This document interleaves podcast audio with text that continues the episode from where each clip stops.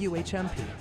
Welcome to the show. This is our regular Friday segment with Max Page, who is the president of the Massachusetts Teachers Association. Max, thanks so much for being with us again this week. Really appreciate your time. I want to talk to you. I want to know about the proposals, a lot in the news about this, uh, regarding the potential, maybe the reality, of forthcoming free, a free education at our community colleges, at least free in terms of tuition and fees. What's the story on that, and what's its likelihood in this legislative session? So, thanks, Bill. Good, good morning. Yes, very interesting and exciting that public higher education was talked about in the very first week of the new legislature, which started last week, and of course, uh, new Governor Maura Healey in her opening uh, inauguration speech. And two things came out. I can just explain that, but then I'll talk about what's what's even more exciting in what uh, what Senate President Karen Spilka said in her speech, as well as what the MTA, the Mass Teachers Association, is putting forward. So, very briefly, the Senate President just said very clearly in her speech, um, and it got picked up as the one thing she said. She said much more, but she said we should have free community college uh, for for all students. And then the the, the new governor, Maura Healey, put it, it said in her inauguration speech we should uh, free community college for those over 25. So, in other words, those who are beyond the, the typical age of a college student, but people who later on in life need um, need a college degree, want a college degree, but don't have access to the same kinds of of, of funds. So that's where that's where it is. It's been back and forth about whether it should be one or the other, and of course, the MTA thinks it should be both and and much more. All right. So I understand what the aspirational talking point is, but what's the reality of this? I mean, you, you are very excited, I can tell, about the potential. What's the reality? What do you think is going to happen here? Well, uh, it's just at the very, very beginning. And that's why, if I could, I wouldn't mind just reading a few lines from Karen Spilka's speech. She's the Senate president. And I will say, in all my years of advocating for public higher education, which now is running in past the past two decades, I don't think I've ever seen a, a, a, leader, whether it's the governor or the Speaker of the House or the Senate President, speak so long and eloquently in an opening speech of a new legislative session um, on behalf of public higher education. And so it gives me hope that there's a there's understanding that it's not just one little piece of the puzzle, but that it's time for a major reinvestment in public higher ed. Okay, so is this money, this major reinvestment, is this going to come from the new funds, from the uh, fair share amendment? Is this going to come from usual taxes in the Commonwealth? What, this is going to cost money uh, if we are going yes. to offer debt-free public higher education, at least at the community college for, and for the community colleges. Where's where are the funds coming from? Well, we we, everyone, all of us, won, and I will say the MTA played a very central role in passing the Fair Share Amendment, the so called millionaires tax, on November 8th. And as of January 1st, um, that is now the not just the law of the land, it's in the Constitution that those making over a million dollars a year will pay an additional four cents on every dollar above their first million dollars a year. And that money actually starts, you know, for those who start paying you know quarterly payments and things that will start right away. And and the legislature and the governor can build a budget for next year which starts on july 1st the new budget can be built upon the expectation of this money coming in. And we predict it's we've you know close good estimates of $2 billion maybe more. It could be a little less but it is a significant significant amount of money and it must be spent on k-12 schools higher ed campuses and roads, bridges, and public transportation. So, and, the, and I will say uh, a very strong thing that the Senate president said as well is she said, as long as I am Senate, Senate president, no dime, every single dollar will be spent as the Fair Share Amendment requires on public education and transportation. When you look at the proposals, do you see increased uh, numbers of people attending community college? Do you see more people applying to UMass? What do you what what's the what are the ramifications of the and implications of this proposal and putting more money into higher ed? Well, again, uh, the proposal that we are putting forward and will be put forward next week by Senator Jo Comerford as the Senate sponsor, our own lo- senator, will lead on the Cherish Act. And we are putting forward a bill that is both debt free public higher education, both community colleges and state universities and UMass, and investments in the faculty and staff and greening of the buildings, um, a whole series of uh, things to to invest in both the quality and affordability of our campuses. And absolutely, the goal is to give greater access, affordability, debt-free affordability to more people. We Massachusetts has the greatest percentage of adults with a college degree. But that's just about 50%, which is remarkable compared to other places. But that means half of the population does not have a two year degree or a four year degree. This is the adult population, obviously. And they might want that. They might need that for success in life in all, all aspects. So, our hope is the goal is that you make it truly debt free. If you can tell a working class person that, yes, you will be able to graduate without incurring tens of thousands of dollars of debt, they will say, I want to do that. I want to go to a two year college or I want to go to a, a four year college. I'm really surprised to learn this from you, Max. 50%, only 50% of adults in Massachusetts have a college degree, two year or four year? Yep, it's a little above 50. It's sometimes you know, waffles between 53 and 55%, and that is the highest in the country. But that's a lot of people. And frankly, we, we know there are about 700,000 adults who have some college credit but don't have a degree. So those are people who said, I do want to go to college. I would like to get an advanced degree and never completed it. And part of that, not all of it, but part of it is a big part of it is um, the cost, not just the tuition and fees, but also the cost, the full cost of attendance, living, housing, transportation, childcare, etc. And many of the students at a community college at, or at the community colleges uh, are living lives where they have to work, where they have, in fact, responsibilities for childcare, where they have to take care of an elderly parent or a, a spouse and or the children, and on and on and on.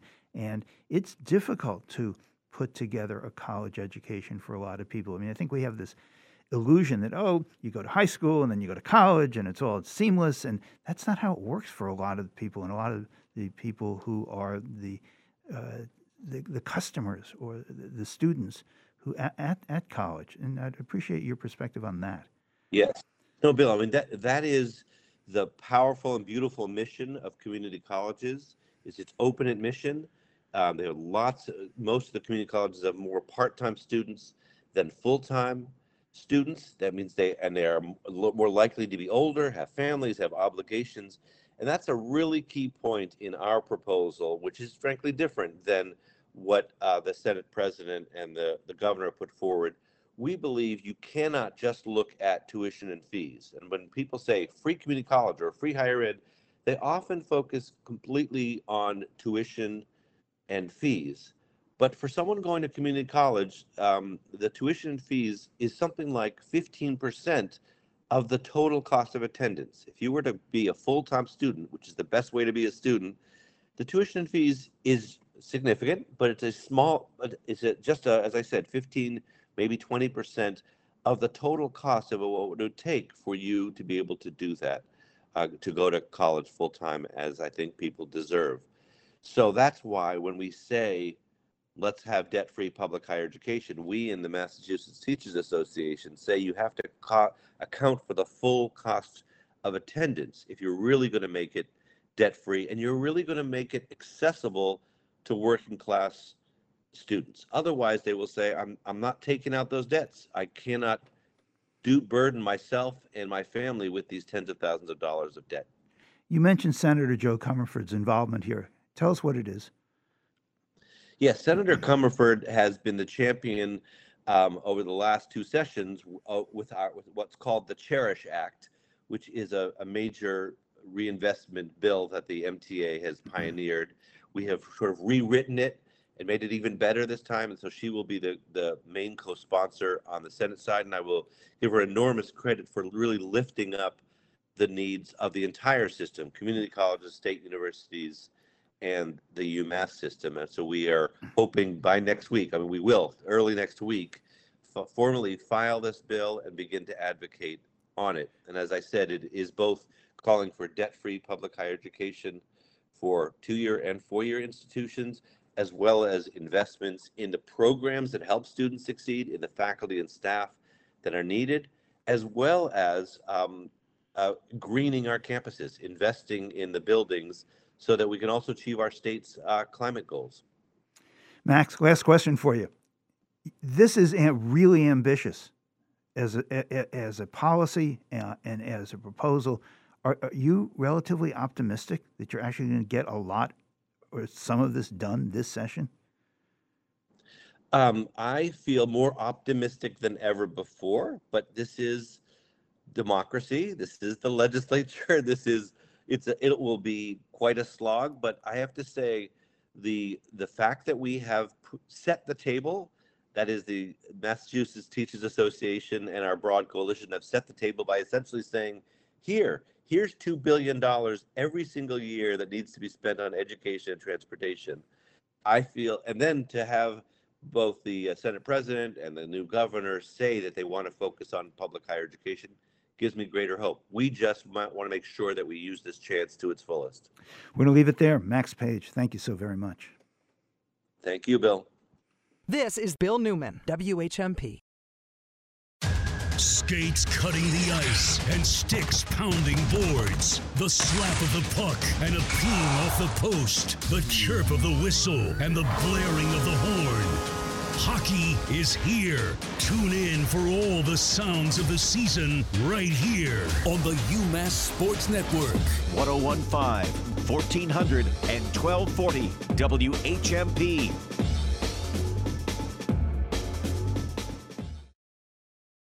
Five eight six one thousand. Good phone number, right? It's the number Whalen Insurance got when we opened in 1961. It's still our number more than 60 years later. If you need an insurance quote or have a claim, just call 586 1000. We answer the phone, ready to help. That's our pledge to you. Until now. Now, when you call, we'll answer, and if it's something clerical or routine, like an address change, we're going to transfer you to the Arbella Insurance Call Center in Quincy. You'll be connected with a real person there, too. You won't be entering your policy number on the dial pad. The Arbella Call Center. I told myself Whalen Insurance would never do this. But insurance agent friends all over New England tell me it actually works really well. So we're going to try it. And if it doesn't work well, I'm sure you'll let us know by calling 586 1000. Whalen Insurance. Local people, local service, local insurance. In partnership with Arbella Insurance. Getting your credit score and credit report free is another great reason to bank at Greenfield Savings Bank. With the GSB Credit Center, you can monitor your credit score and credit report as often as you like, set up alerts, and find tips on how to improve your credit score. Getting your credit score and credit report free is another great reason to bank at Greenfield Savings Bank. With the GSB Credit Center, you can monitor your credit score and credit report as often as you like, set up alerts, and find tips on how to improve your credit score. Monitoring your credit score and report is an important tool in protecting your finances finances and can help you identify errors and prevent fraud. Our GSB Credit Center is just one of the great benefits that comes free with both our free online banking and our free mobile app. And with the GSB mobile app, you can check your score and access your credit report free anytime and from anywhere using your mobile device. And checking your credit report at the GSB Credit Center will not affect your credit score. Sign up today at any of our offices or online. Greenfield Savings Bank, greenfieldsavings.com. Member FDIC, member DIF. Mobile carrier charges may apply. Want to support the kind of local talk you hear on The Bill Newman Show? Want to hear your business's message here on WHMP? Email us your message at WHMP.com. We'll help you craft a marketing message that'll reach listeners of your favorite WHMP show. And you'll be supporting the local news, Valley Talk, and progressive voices you hear right here on WHMP. Let us know about your message. Email us your message at WHMP.com and add your message to our mission. And hear your message right here on WHMP. Your message at WHMP.com. This is Bill Newman, WHMP. We are so thrilled to have with us in the studio this morning Tracy Kidder, Pulitzer Prize winning author of Mountains Beyond Mountains and Soul of a New Machine and House and Among School Children, an old friend and hometown, of course, about people here in Northampton. His new book is Rough Sleepers Dr. Jim O'Connell's urgent mission to bring healing to homeless people. Tracy will be having a book reading and signing at Edwards Church, sponsored by the Broadside Bookshop, I believe on Tuesday. Tuesday, uh, the eight. w- Wait, no. It's, We'll uh, check it. We'll get. We'll it's get the 18th. The uh, 18th. at, at seven o'clock. Seven o'clock. Okay, the book is Rough Sleepers Dr. Jim O'Connell's urgent mission to bring healing to homeless people. Give us an overview of the story you tell in this book, please, Tracy, which I just think it's as, as I would expect. It's brilliantly written, it's totally engrossing and engaging. You just can't put it down. Tell our listeners what the story is. Well, part of the story is the doctor himself, who's really the main figure here. Uh, he's a working class kid from Newport, Rhode Island, which, but believe it or not, has a working class, Irish Catholic working class largely. Uh, he was a star student and athlete, actually. Went to Notre Dame, was salutatorian of his class, and he got one B in four years. He went on to uh, to to, to Cambridge to Cambridge in uh, England, studied philosophy for a couple of years. Uh, but he was one of these guys who, one of these people. I had an aunt like this actually, who was so good at so many different things they had a hard time fix, you know, settling on one. And And as you point out in your book, he had a number of different jobs. He didn't go from college to medical school. He did a he, he went, took a detour to, to uh, Oxford and be, uh, to study Cambridge, yeah. Cambridge to study philosophy, and then he had a whole bunch of other jobs. Yeah, he did. But you know, he finally settled on on uh, medicine at 30, and that's a sort of interesting story. I mean, why he was so attached to it, but it had to do with an accident that he witnessed on the Isle of Man, and how he sat with this guy with a horribly, you know, compound fracture, and the intimacy of this encounter with a stranger. You know, it really interested him, and I think philosophy had driven him towards something that where there was action. Anyway, he went to he wanted to become a country doctor. He'd been up in Vermont, but the University of Vermont wouldn't even let him apply because they said he was too old, and so he settled for Harvard, and he and he uh, and he It's a, it's a great line in the book. he excelled there, and he went to um, he had he had a residency in internal medicine at Mass General, which is you know sort of top of the line. And he was just finishing that up and was about to go on to a, res- a fellowship in oncology at the Sloan Kettering in, in New York. Uh, A very prestigious position. Right, when he was conscripted by a couple of the eminences at Mass General, Dr. Seuss. Uh, the issue then was this was the mid 80s, and homelessness had really just all of a sudden soared so that it couldn't be ignored anymore in the country. You know, there are a lot of different explanations for that. Maybe I won't get into them. But one of them was the Reagan administration. But it's worth remembering, just to step back for a minute, that during Reagan's entire time, he never had control of both houses of Congress. So other other people were involved in this massive cutting of social programs and the failure to do much about, you know, uh, affordable housing for Americans.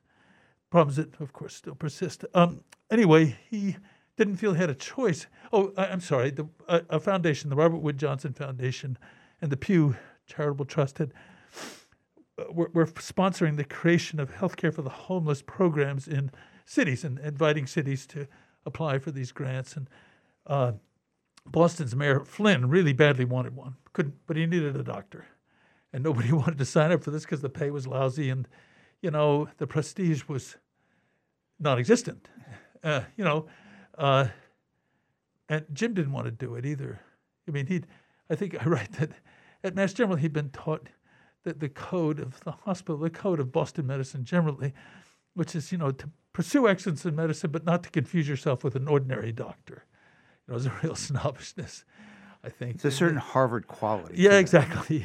And he, uh, he, you know, he, he didn't want to be put out in left field, but uh, then he decided it was going to be his year of giving back. And anyway, I mean, I'm, I'm, I'm going into too great detail, but he ended up when his first duty station was at the Pine Street Inn, Boston's largest homeless shelter. This was a, and it had a clinic, a nurses' clinic. that I think it was unique at the time in America. And it was founded largely by volunteers, nurses who were really angry about the way homeless people were treated in, in the big hospitals. So, uh, and they let him have it. when he arrived. Yeah, he that- thought, it- he, he thought he was going to be a hero. I love your description of how he is received by the nurses who know everything. There's a newly minted doc Yeah. who they think didn't know anything. Right. This was going to, he thought to himself, his year of giving back. And, and they, they accused him of that when, when he got there. Right. They Uh, accused him of going to do, of being on board to do a year, A year. of giving back, uh, which is exactly what they didn't want, which was exactly what he was planning to do. Exactly. And the battle was joined. Well, it wasn't really much of a battle because he lost. He, he lost immediately, and but he was taken then outside by this nurse named Barbara McInnis, who have sadly died uh, much too young. And she said, "Look, we want doc. We want. I want a doctor here, but you've been trained all wrong." And so, she took him back into the clinic and said, and he was he was about to put his stethoscope on, and she said, and she shook her head at him and pointed to some drawer somewhere. He wasn't allowed to really be a doctor for about two months while he was working there. He had to soak patients' feet. You tell a wonderful story about this doctor, Harvard minted doctor, brilliant person. I mean, straight A student th- throughout his career, is now washing the feet of homeless people, and it's not just for its religious uh, invocation. Not, not at all, you know, really. But but for a real reason, it served a genuine purpose, a medical purpose. Tell us about that. Well, there are a couple of purposes. One is that it, it just corrected something in his view of the world he felt. Anyway, you know, it, it, it- in medical school and in residency, he had been the one telling patients, well, we need to get, you know, control of your liver, uh, your, your liver numbers or your blood pressure. And here he was at the feet of patients. Uh, and he was sort of stifled too. But, but also, as time went on, he began to understand that for homeless people who are on their feet all day, uh, much of the day, uh, fixing their feet is, a, is an enormously pleasant thing for them. Uh, Also, they're, often their feet go completely untreated, even talking about toenails, and it's a it can be pretty pretty disgusting, frankly, what he was dealing with. But you also find uh, evidence of other problems in the body. You know, neuropathies, uh, vitamin B12 deficiencies, but also, maybe much more important, evidence of past frostbite or trench foot. Later, he and a, a young colleague did a study, and they found that people who had suffered either ones, either one of those, trench foot or, uh, or, or, or frostbite, had a that death rate about eight times higher than that of other homeless people. And uh, mind you, Bill, uh, the death rate for homeless people in Boston was about four times that of the general population for the rough sleepers, the people who sleep outside or, in makeshift quarters. It's about 10, 10 times greater. So And there's a real sl- massacre yeah. going on. And rough sleepers, uh, that term is a British term. Tell us wh- how it came about or why. Well, it, it seems to have come uh, in the 19th century, although I, uh, Jim's wife insists that she found a reference to it in Virgil's Aeneid about soldiers sleeping outside, sleeping rough. It, it, it's, a, it's a European term. It, for Jim, it's a kind of nice and colorful term and, and gets around all the difficult ways of describing, you know, of, of what the terminology becomes an issue as it does in almost everything. and, I- you, and you use the word homeless as opposed to unhoused. I, well, it's, it's much more expressive and it's much more accurate. And I really dislike that our tendency to euphemize, for, to euphemism. We must not be understating the difficulties of, of, of these conditions. It's true that not everybody who is unha- who doesn't have a house has has no home, but it's often true, and it's generally the real problem here. Um, no home in the way I think of it is they have no home in our society. Not really, uh, but anyway. Tracy, in Rough Sleepers, you tell the story Oh. of Dr. Jim O'Connell. Yeah. Um, one aspect of the book, and there's a, l- I have so much I want to ask you about, but one aspect of the book that struck me was how it starts. And tell me if I got this wrong. It starts with in the third person. You're telling a story, and later on in the book, you become present. Yeah. There is a first person in this na- narration. Um, and that brought me back to Mountains Beyond Mountains, where you very much are present, which was different from your other books, where you're telling stories, but you're n- and, but not present yourself. And it made me want to know how this experience of your investigating and reporting and then writing this book, how the experience of being with all these homeless people changed you. I don't know that it changed me, Bill. I mean, I, you know, I, all I did was set out to write a, a good story, a story that I had come across, and incidentally, this story goes on from where I left off. Yeah, He- we'll- we'll come he- back. Okay, but but the uh, you know, I didn't set out to do a good deed. I but you know, I look for it. Uh, And oh, neither oh, neither did he. no, exactly.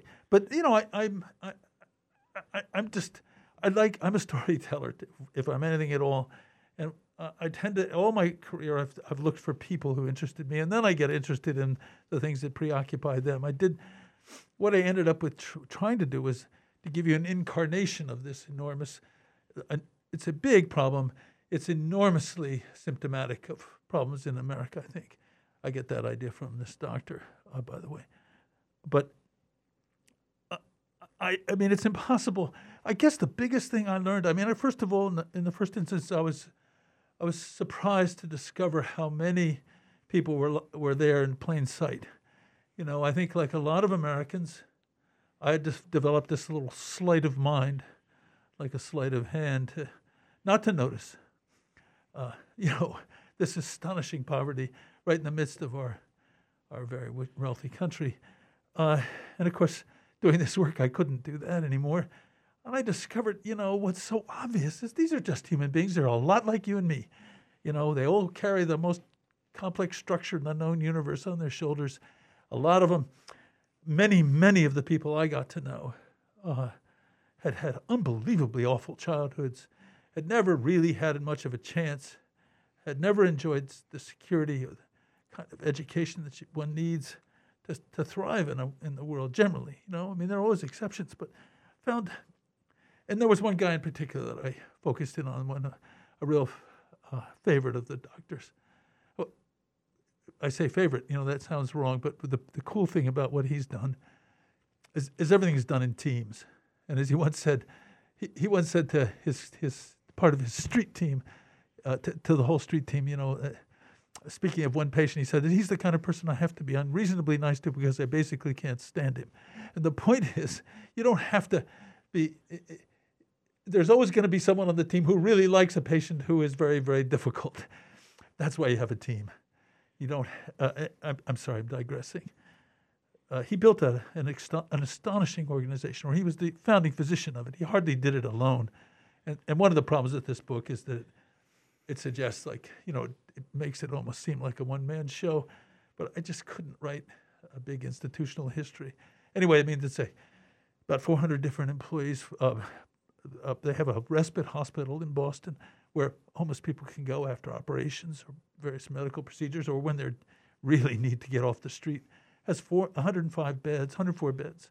It's called McInnis House, named after that nurse. It's an astonishing place, a gem of a place. We're talking with uh, Tracy Kidder. His new book is Rough Sleepers Dr. Jim O'Connell's Urgent Mission to Bring Healing to Homeless People. The part about this book that I think is so astounding is it puts you in the head and the soul of the people who Tracy's writing about. We're going to continue this conversation right after this quick break. Get in on the conversation. Call 413 586 7140. oh. This is Bill Newman, WHMP. For WHMP News, I'm Jess Tyler.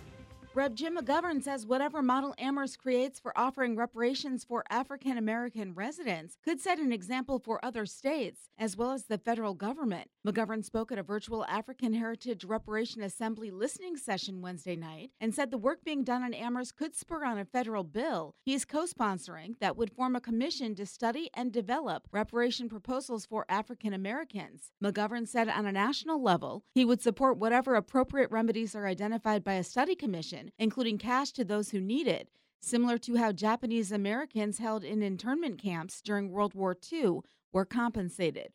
Over two dozen arts organizations have been awarded grants for the Northampton Arts Council. The 32 grants totaling $27,094 were allocated to the city by the Massachusetts Cultural Council's local Cultural Council program. The funding will be used to support art projects and programming in Northampton. The Northampton Arts Council received 91 applications for requested funding. Grants were awarded in the following categories dance, literature, media arts, multidisciplinary arts, music, theater, and visual arts.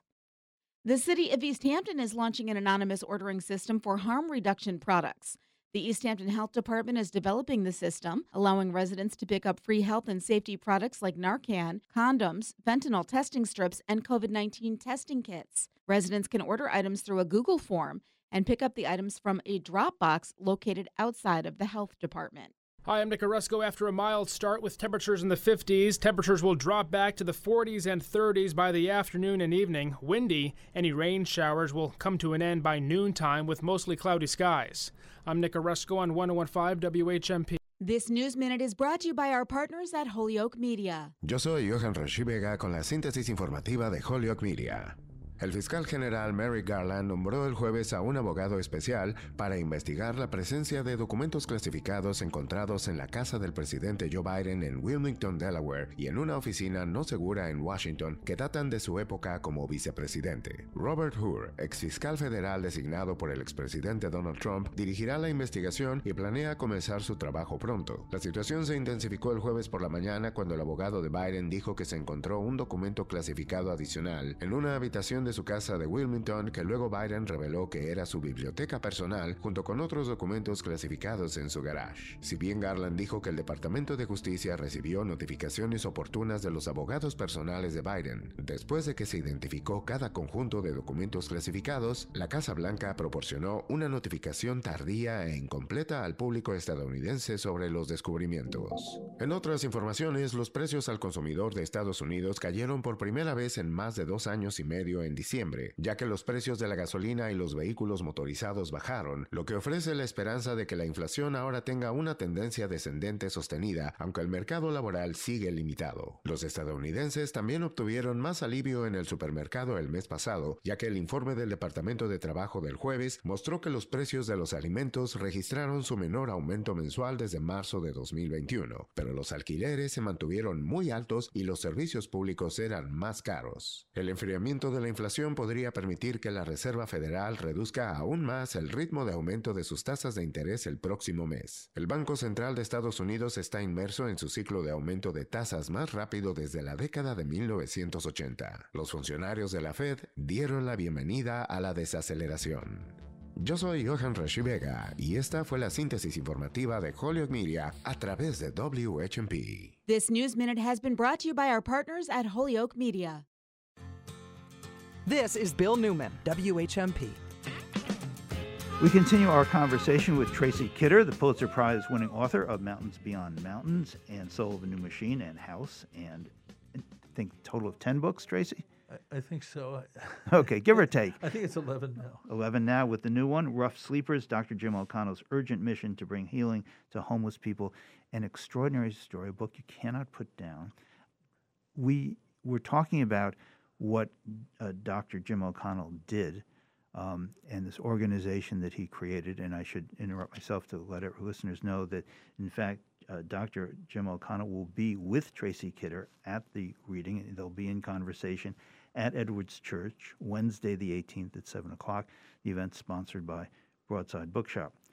The organization he created was started as kind of as a well, it wasn't a one man band because there, No, were no. The, there were the nurses who taught him an enormous amount about how to practice medicine for the homeless, which was different, Yeah.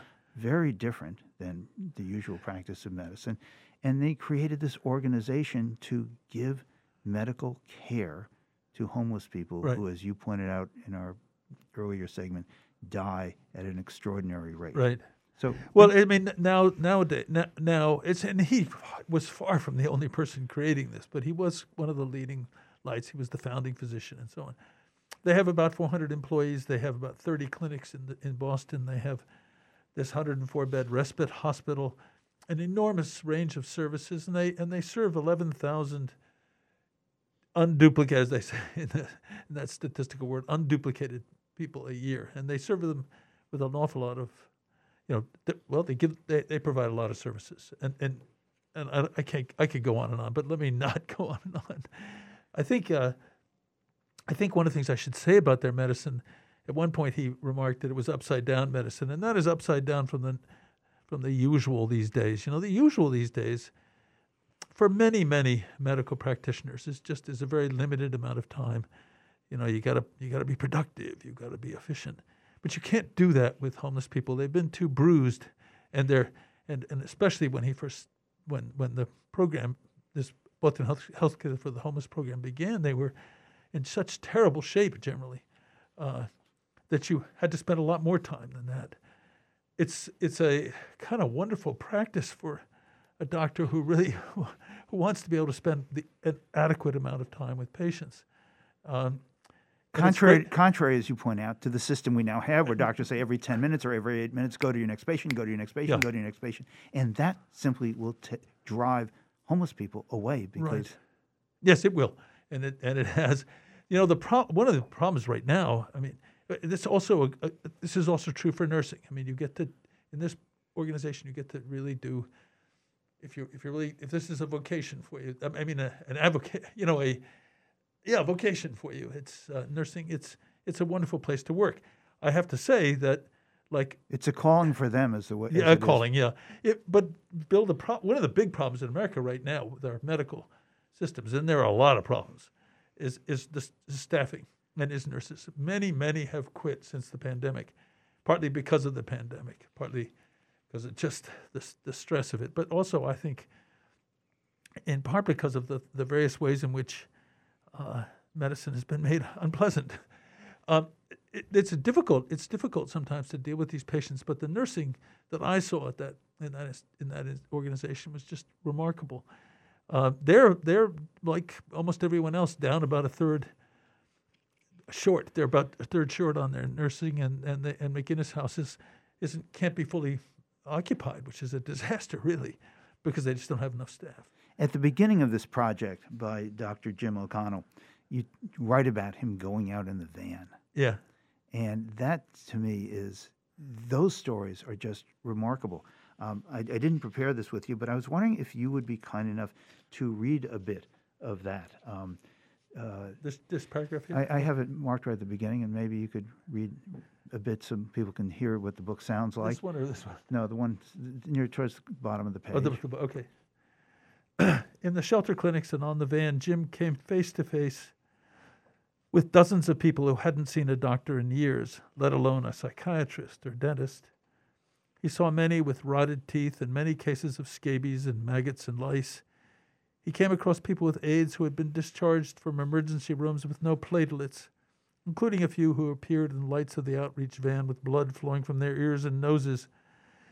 Jim met an elderly man who looked fairly normal and took till he took off his hat at Jim's request, revealing a grotesque looking cancer that had invaded his head, paralyzing the left side of his face.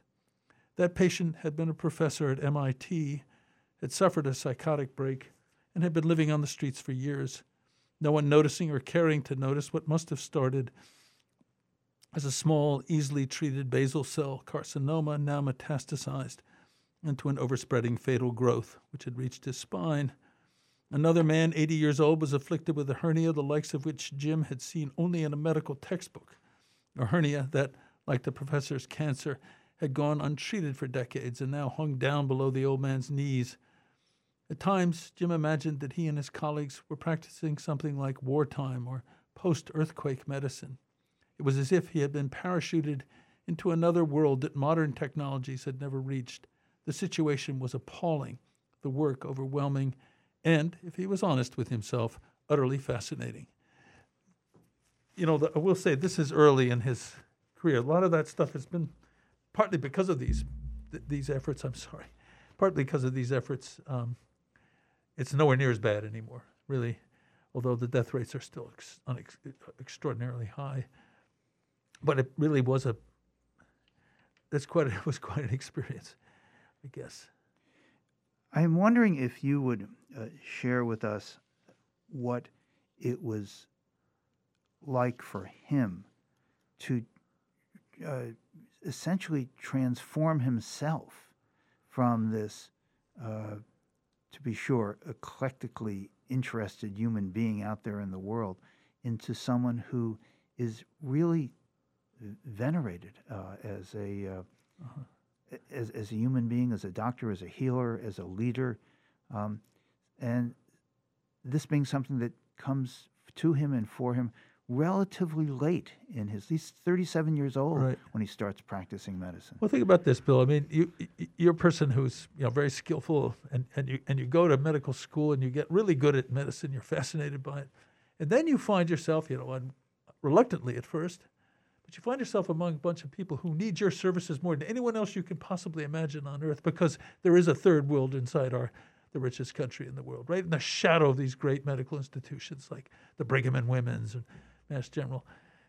And and you find that you can do this work that you can begin to make uh, you know to improve the lives of an awful lot of people. And on top of that they're extremely grateful for it. Now you're not getting paid as much as at least back then as as you would in another part of the world but it sounds like a pretty good job to me you know. And in fact i think medicine and teaching are the two greatest professions if you love them course if you don't love them they'll torment you every day So so he, he found his way to this i mean he, yeah Nothing about his background, though. His, his family, and you write about that. That was that's quite interesting. He comes from a, you know, predict this person's out uh, future.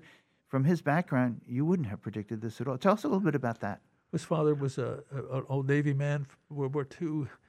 Uh, he worked in the Navy Yard at, at, in Newport, and he rose to a certain position, but he'd never finished high school, and he had two jobs, uh, one stacking shelves in a liquor store, and the other, you know, running facilities uh, maintenance for, uh, I think, the Navy War College.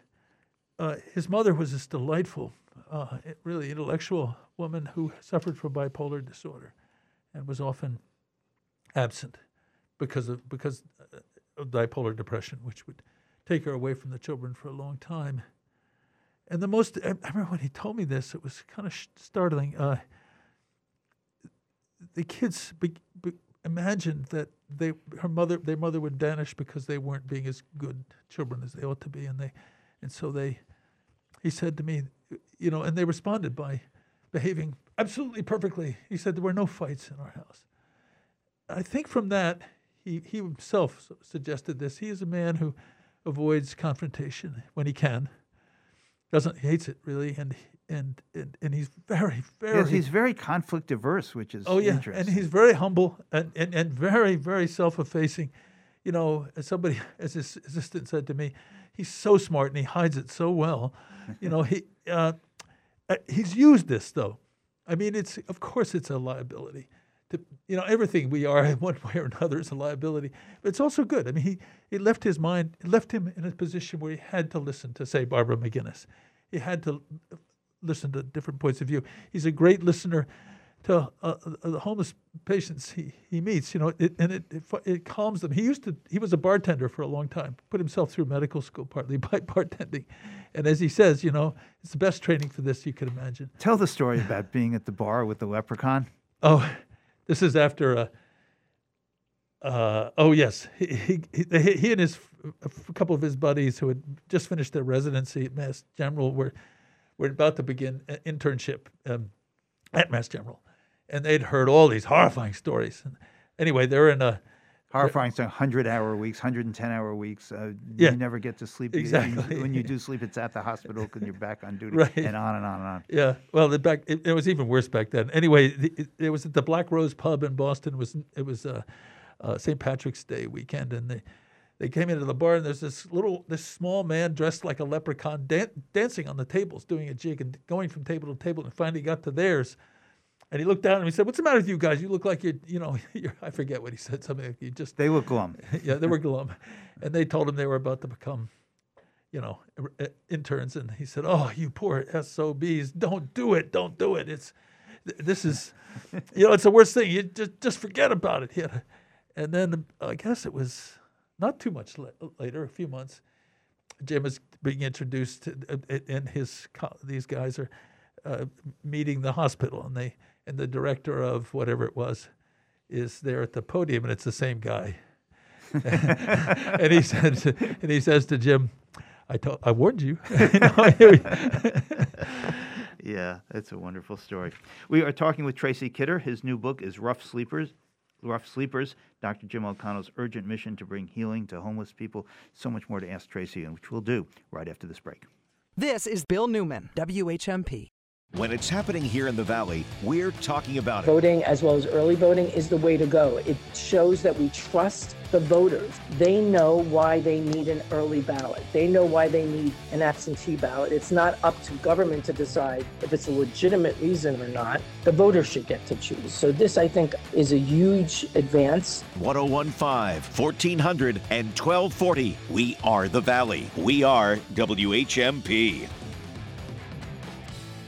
When you shop at River Valley Co op, you get the best local and organic produce, a butcher shop, wine and cheese shop, fresh seafood, and hundreds of bulk herbs, spices, and more. When you shop at River Valley Co op, you create hundreds of union jobs and generate over $7 million in purchases from local farms and businesses. River Valley Co op is your food hub, bringing you the best from around the valley and world while supporting your neighbors and local farmers. Shop River Valley Co op in Northampton and Easthampton today. River Valley They say that the one constant in life is change, and while that might be true for most things, one thing that hasn't changed is the great meal and great time you're always going to have at Roberto's in downtown Northampton. Stop by six nights a week to dine in, hang at the bar. If you don't want to eat in, there's always Roberto's new online ordering system. Just go to robertosnorthampton.com and you can order, pay, and pick up dinner six nights a week. Roberto's is open every day except Tuesdays, right on Pleasant Street in downtown Northampton. And save 30% on the Shop 30 store. Bird Watchers Wanted at Wanczyk Nursery. If you like watching the birds and you want to see variety, keep in mind that Wanczyk Nursery is your bird feeding headquarters. Browse through a large selection of feeders, including squirrel resistant feeders, hanging feeders, pole feeders, and finch feeders, plus all the seed you may ever need to attract cardinals, nuthatches, titmouse, chickadees, blue jays, buntings, grosbeaks, and birds of every color. Make some fine feathered friends this winter. Visit Wanczyk Nursery on Route 9 in Hadley and at wanczyknursery.com. The Western Mass Business Show with local dynamo Tara Brewster, Saturdays at 11 and Sundays at 2, only on WHMP. Brought to you by Greenfield Savings Bank with offices all throughout Hampshire and Franklin counties. GreenfieldSavings.com. The Western Mass Business Show with Tara Brewster, WHMP.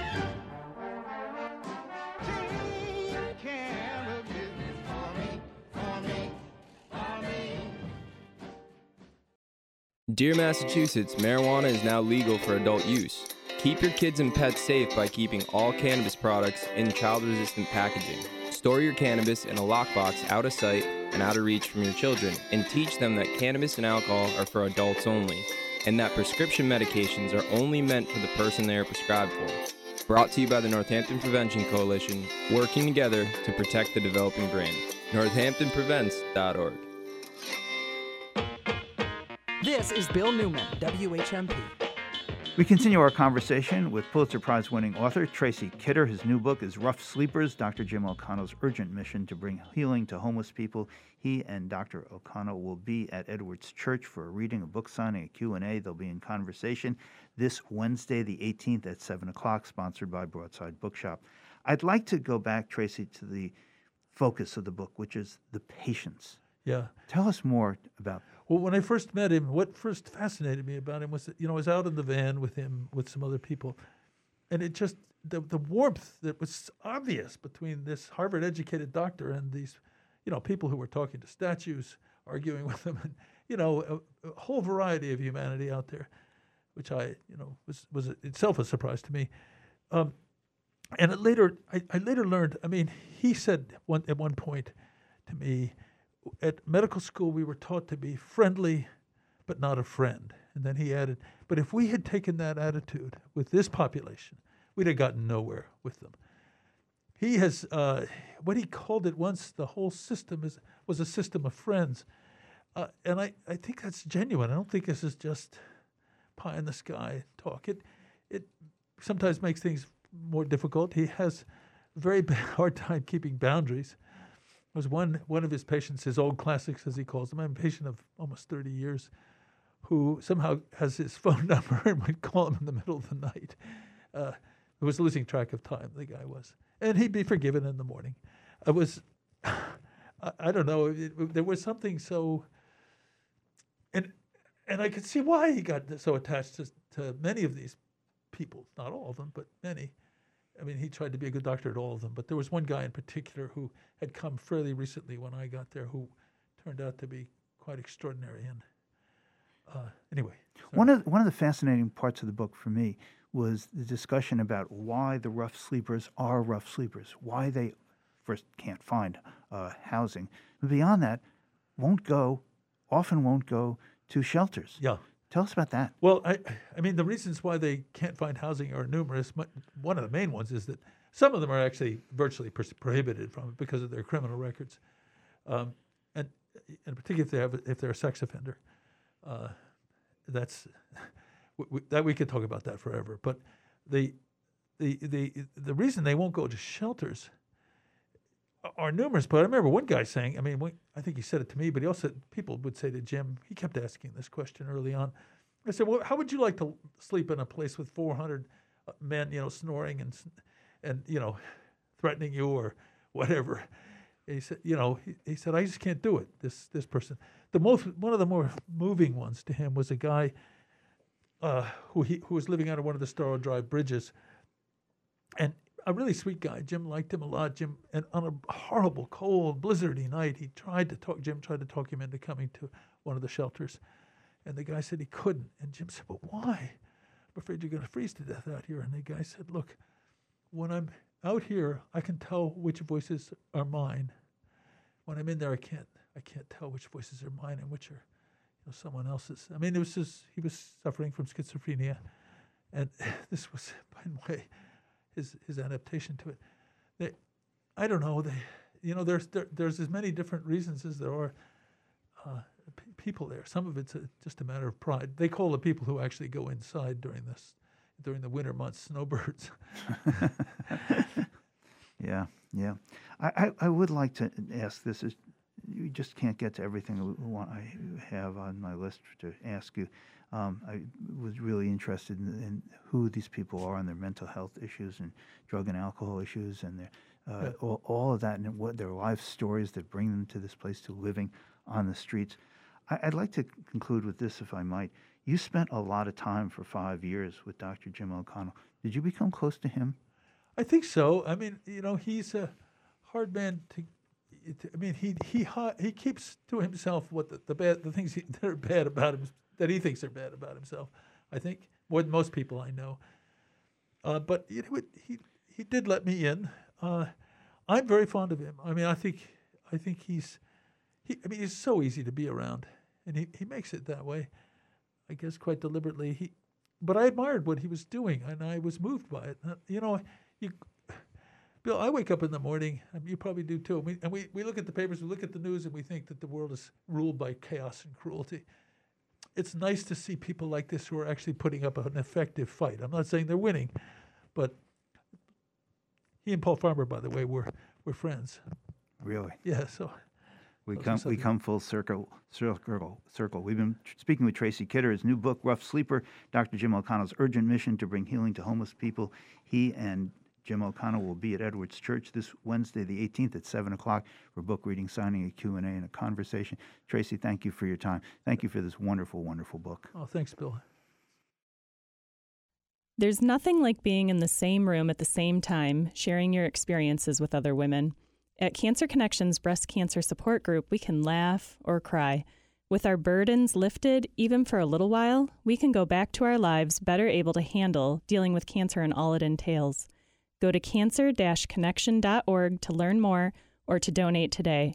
Cancer Connection relies on local donations. The donations. Food Bank of Western Massachusetts provides healthy food to families and individuals facing hunger in our region. And right now, with food insecurity the highest it's been in recent years, the Food Bank is distributing more emergency food than ever. Learn more about the Food Bank or get support for yourself and your family. Go to foodbankwma.org or call 413 247 9738. The Food Bank of Western Mass, committed to making sure our neighbors have enough to eat and leading the community Live to and local hunger. news and talk for Northampton and the Valley since 1950. WHMP Northampton. WHMQ Greenfield. Northampton Radio Group station.